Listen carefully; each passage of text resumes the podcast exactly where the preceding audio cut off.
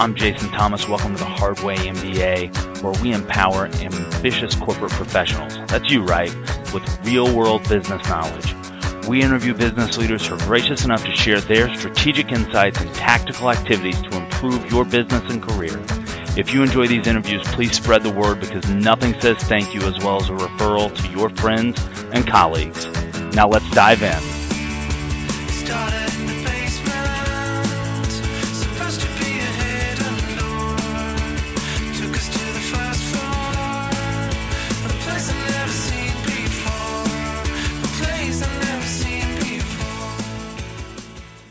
Welcome, welcome, folks. Jason Thomas with the Hard Way MBA. My guest today is David Singer. Uh, David and I have known one another for about a year or so. Again, we've met here locally. David's a, a great St. Louis business owner. I want to introduce to you guys, um, certainly as a model of what we're all about here on the Hard Way MBA.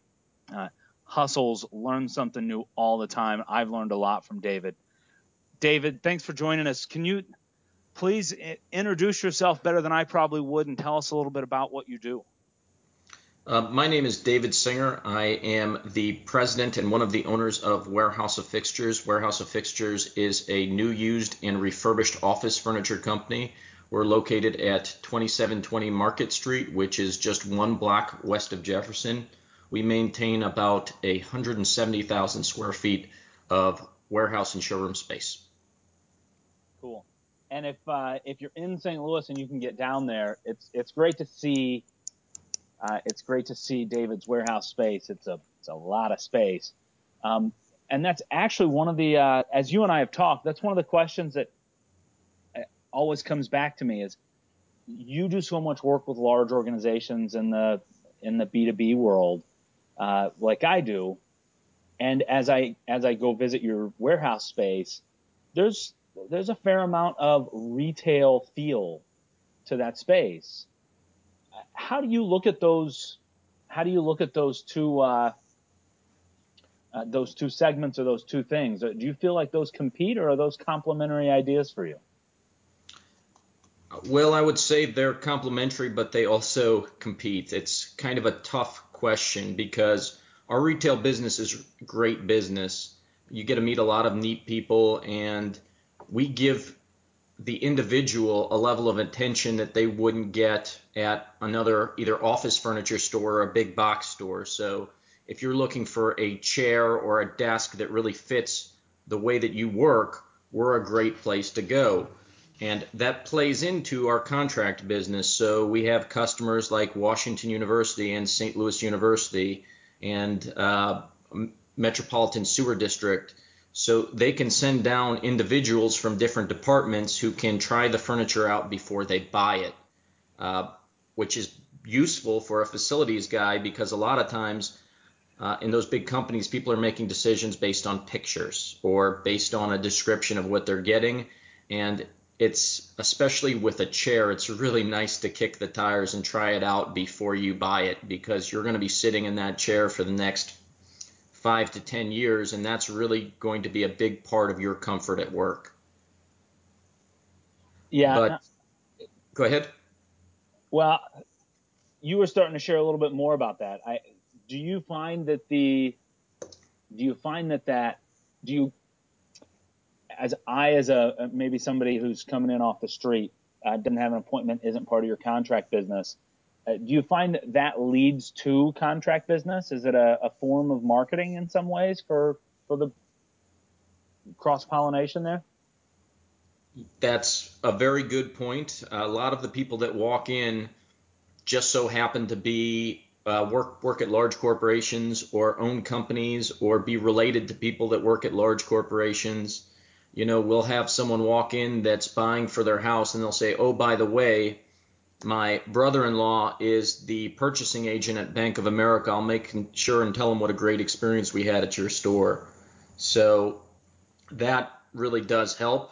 And you'd also be surprised some people that uh, are heads of major corporations will just walk in off the street and say, I've driven by your store 20 times and I decided I'd come in and take a look and that might net us an opportunity or net us an account that could be worth $100,000 a year. Yeah. So one of the things that I really hadn't thought about discussing with you here, but I, I think it's an interesting topic. The the chair you sit in at work. Um, you're going to sit in that thing. I sit in that in the chair I have at work for four or five hours a day, uh, four or five days a week. Um, you know, I, I'm in sales, so if I'm not out sitting in a chair at a client's, I'm not doing my job. So there are a lot of people that probably double my my butt in seat time. But that chair is still really important. Um, tell us a little bit about the the conversations you have or the, the research that you're aware of. Uh, do office furniture really impact productivity? Absolutely, absolutely. That's the study of ergonomics is how the human body interacts with the workplace, and there is just a ton of research um, on ergonomics. So, you know, it, you can't say that it's just a chair. There are so many things in the office that affect how you work. So, the way that your desk is laid out, uh, where your monitor is in relation to your uh, to your eyes where your monitor is in relation to the sunlight that's coming in the room, and uh, that's just um, in your own workspace. If you think about workflow, there's a lot of conversations that happen within companies about how to lay out their people. So if two people work together and are in different departments, should they be together or should you segment the departments? Today's workplace is becoming more and more collaborative so you're seeing more multi-department uh, areas where people that work together but aren't necessarily in the same department are sitting together. You're also seeing lower panel heights so that people can collaborate more easily. We just did a job with Panera and they were in 65 inch high uh, cubicles and we took their cubicles and uh, made them 42 inch high cubicles, which was actually a really great thing for them because in addition to allowing them to collaborate, it also allowed the sunlight from the exterior of the office to get through to all of the stations, which they've also done some studies and it's been pretty well proven that natural light and a view of the outside helps productivity versus working in a basement or an area where you do not get any sunlight. Yeah, it's it's one of those areas that uh, I don't think we consider. Uh, most of us, I'm sure you consider it all the time. Most of us probably don't consider often enough. That's that's very true, and a lot of people try to do it themselves when they're laying out their office, and a lot of people really get it wrong. You know, they might be saving 20, 30, 40% buying their office furniture from someone going out of business on Craigslist. But if you consider the loss of productivity over time from making something work versus buying something that is designed around the way that you work, it's really not worth the savings. Yeah, absolutely.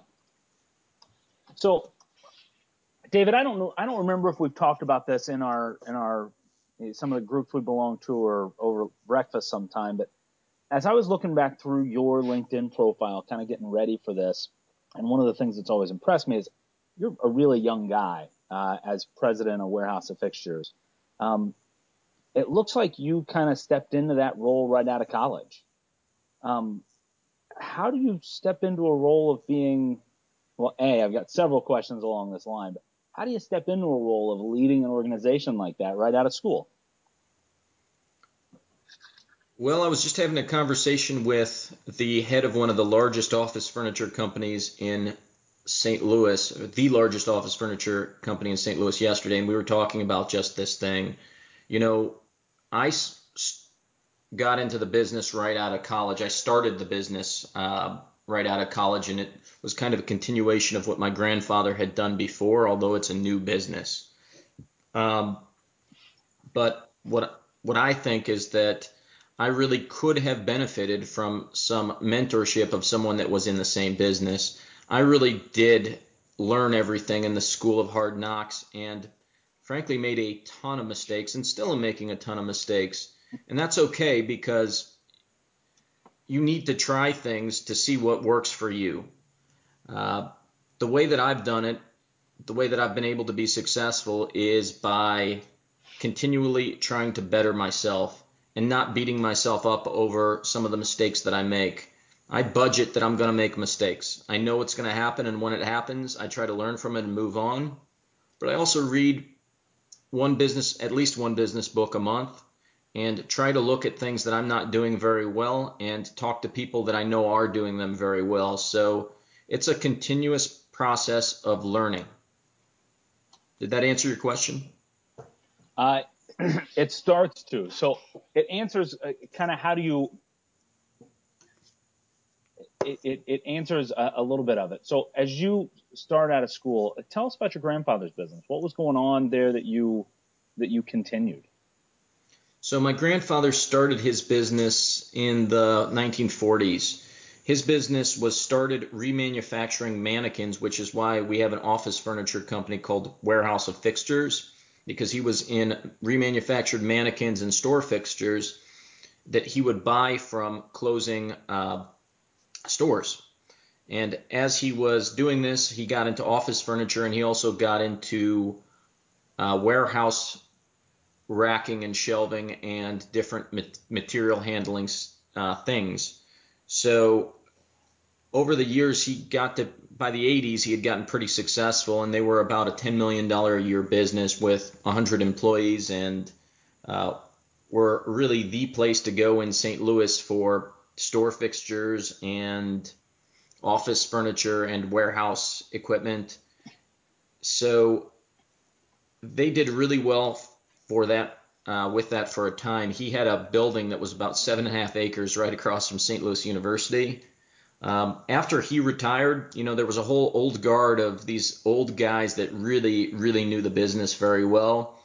And the people that took it over just didn't get it on the same level as my grandfather and that old group of Jewish guys who really, really knew the business and loved each other and were gonna, uh, they were gonna get it right regardless. Mm-hmm. And so you got people that really didn't uh, didn't think in the same way, and they said, well, maybe we're not making as m-. they thought they were smarter than the people before them. They said maybe we're not making as much money as we really think on used furniture, so maybe we should focus on new furniture. And there are all these other companies that are doing these huge jobs with new furniture. Maybe we should go after those huge jobs. And they were really trying to be something that they weren't. Warehouse mm-hmm. of Fixtures was really good at being warehouse of fixtures, but when they tried to do other things, they weren't necessarily as good as some of the people that really focused on other things. So when the tech bubble burst in 99, they were totally unprepared and overstaffed and not the right people, and uh, they went out of business. So when I graduated college in 2004, the business had been out of business for three years, and I was getting ready to uh, go take a job in Boston and get ready for law school. So I came back and had some free time, and I asked my father, who was the head of the uh, my grandfather's estate, because my grandfather had passed away, if it would be okay if I went in a couple of days a week and sold off the remnants from that seven and a half acre building.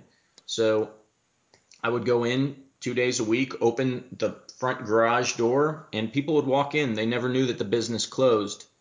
I didn't really know anything about office furniture, and I knew absolutely nothing about business. Uh, I couldn't tell you what a financial statement was, what a you know how to read a P&L, uh-huh. what a uh-huh. balance sheet was. So I didn't know any of that. I didn't know the difference between a lateral file and a vertical file, but people were walking in the door and I'd bring furniture down from all the different floors and all the different areas and they'd ask me what something cost and I said, "Well, what what are you willing to pay for it?" and we'd negotiate and make a deal. So I was really enjoying it and we got to the end of that summer where I was supposed to go up to Boston and take that job and I thought to myself, if I don't give this a try right now, this opportunity is never going to be there again. So I need to take this opportunity, and if if I don't make it, I can always go back to law school. There's not going to be an issue with that. But if I don't take this opportunity right now, it's gone. So I started buying furniture, and uh, eventually, when the building sold, I moved to a different location, and uh, I've been really having a great time doing it ever since. That's a phenomenal story. I that ought to be how you lead every conversation you uh, you engage in. Um, it's that's just kind of a, a, beautiful story that mixes your family and your business and and really shows your passion for business and um, it starts to get to the the one of the questions that I had about how you how you knew to make this commitment so young. I mean that's one of the things that I see a lot of people coming out of school these days.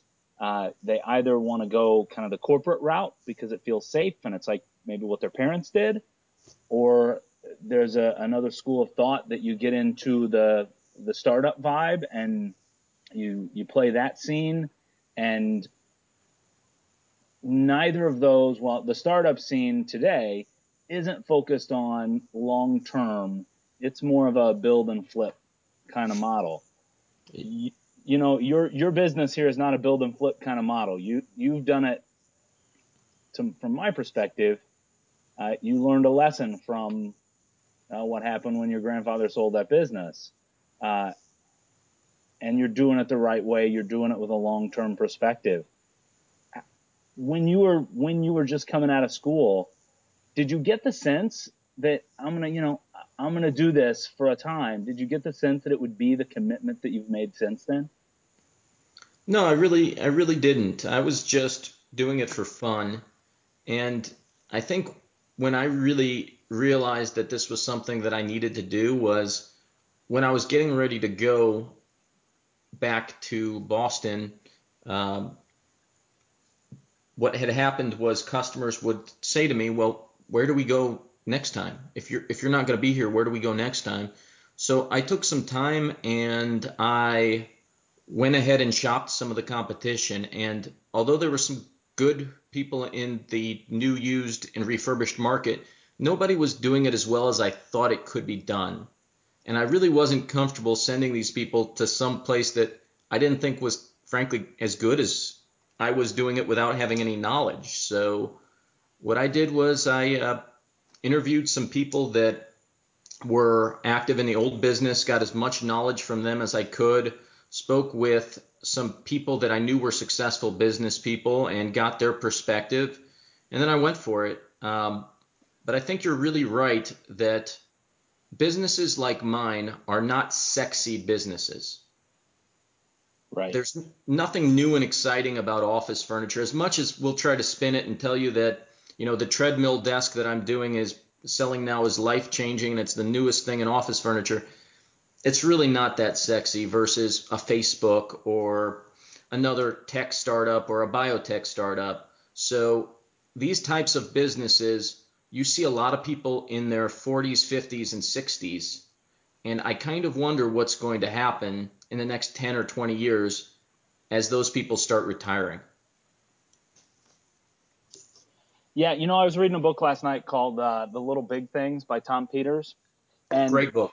Uh, yeah, it is. Um, I'm towards the beginning, but he was talking about uh, it's it's these kind of businesses that are important. It's these kind of businesses in pursuit of excellence. You know, his his big thing, excellence with a capital E, every time, that actually carry everything else. Um, so uh, you're right. What happens when those uh, 40, 50 year olds start to retire? And I hope that there's a, uh, a, a reemergence of folks who find business to be interesting. And that's one of the things that I think is making you successful as an outsider looking in is, you know, you'd be successful if you're selling office furniture or uh, running a tech startup because it's the business that is exciting to you. It's satisfied customers. It's uh, learning something new. It's uh, meeting new people and learning new perspectives. And it, you know, it, it's tracking metrics that are important and experimenting with different levers to see how how you can make those metrics move. What a great compliment. Thank you, Jason. Well, that's just what I see from the outside. It's one of the reasons I invited you to uh, uh, to do this uh, interview. Uh, you were one of the first people I thought of. I had to track you down a little bit though. Um, so this podcast is built for folks that are kind of the hustlers of the world, and I, and you know hustlers in the right sense and the, doing things the right way. A lot of them are, I, I imagine, are up and comers and haven't haven't made a name for themselves yet. I don't think I don't think that's going to last long. I think folks that will invest time and effort in uh, in learning and trying and experimenting will get there. As you, if you had a platform, as you do right now, to talk to some of those professionals, what piece of advice would you give them that they might be able to put to work in, in their business tomorrow or today? You know, I think that what you said was probably the best thing that any business owner can do is continuously learning. So if you're not getting better, you're probably getting worse. Mm-hmm. And if you're not improving, then your competition is. So read books, ask for advice, ask for help when you need it, because one thing I really found was that experienced entrepreneurs love talking to new entrepreneurs because they remember that time. They remember how exciting it was to not know if you were going to make payroll at the end of the week or to have your first big sale.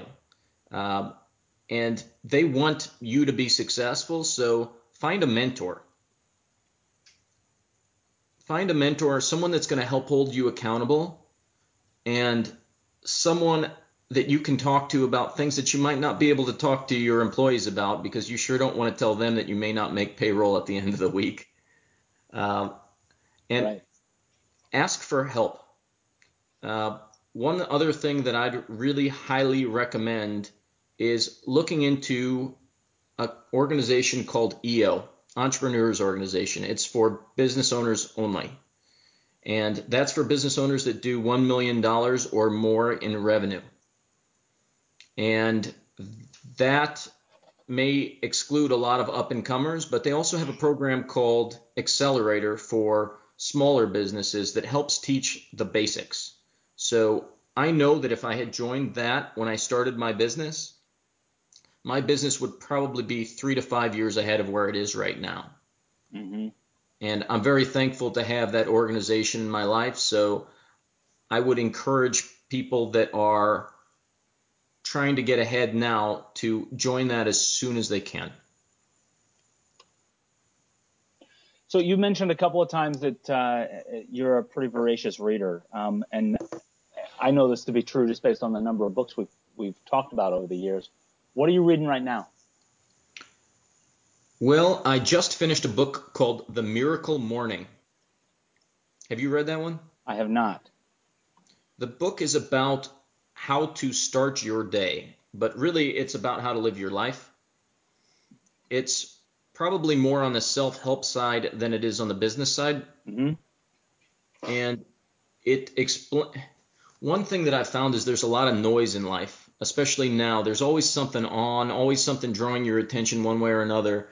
And this helps you start your day on the right foot. I used to get up every morning and uh, looked at my phone and read my email and then read the newspaper and you know, if there was a email in there that was something that was negative, that's how my day would start. And if the newspaper had a story about something that was tragic, that's how my day would start. So uh, this book is about how to start your day on the right foot and keep on the right foot. I really liked it and uh, finished that yesterday, and today I am rereading the Ultimate Sales Machine, which is an excellent book for anyone that has a sales, an organization that has sales in it. Uh, Chet knows more about sales, or he forgot more about sales than I'll ever know, probably. I think uh, Brandon Dempsey told me that Chet Holmes passed away, so at this point you might be a better salesperson than him. maybe, maybe he's. Although that book's still selling. you can't take it with you, Jason. oh yes, uh, I, I, have read The Ultimate Sales Machine. That's a wonderful book. Um, now, if you had to pick out, I'm going to ask you for one more reading selection. So we'll get people set up for three months worth of reading um, if they read slow. Uh, what's your your favorite business book of all time? Wow, what a great question. If I had to pick one business book, it would be Traction by Gino Wickman. Uh, Gino teaches EOS, which is Entrepreneurial Operating System. And what Gino did in Traction was take thoughts from good to great uh, and probably five other business books and compile them into one. Mm-hmm. So typically the way that it works is you read five business books, and if you can implement one thing from each, you're doing pretty well. Yep. Uh, this book takes about 15 different things from different books and puts them in, together in a way that you can use uh, you can use them. So I thought that was very valuable. But the other thing I would say is that if you are not if you don't have a strong finance background, I would highly suggest reading books about how to understand the finances of your company better. So small business finance, something in, in that vein. I've read two or three books that really helped me get a handle on how that works. Because there's nothing more embarrassing than meeting with your bank and not knowing your numbers very well. Sure. Yeah. The uh, I, it's something that I think a lot of us get thrown into business, and I, a lot of salespeople especially. Um, we get thrown out and we start working with clients, and we're we're good with people and so that's our business acumen is the people part of it. Uh, when it's time to start talking numbers, uh, the more you understand, this is my experience, the more you understand about your client's business, you know, what, or what drives their financials. Uh, not that you're necessarily going to know the ins and outs of their numbers, but if you've got an idea of, of what levers they're trying to push to move those numbers around, you're a much better advocate for them. You're a much better partner to them. You bring a lot more value to the table. That is a very astute observation. You see so many salespeople that come in and make you a pitch based on something that they really don't understand. And a lot of times I'm kind of embarrassed for them. Someone will come in and tell me that I should buy their product because I get a tax write off. Well, that money could go in my pocket and part of it could go to the IRS or 100% could go to this vendor, unless I really need the item, I sure don't need the tax write off. Right. Yeah. I, it's one of the reasons that uh, small business owners uh, make the best salespeople people for their, their small businesses because you're in those numbers, you're understanding them at a completely different level. And I think it's something that uh, we, me as a, a, salesperson and my peers in the, the world of sales, um, we personally have to focus on. Our employers don't uh, don't think about this enough.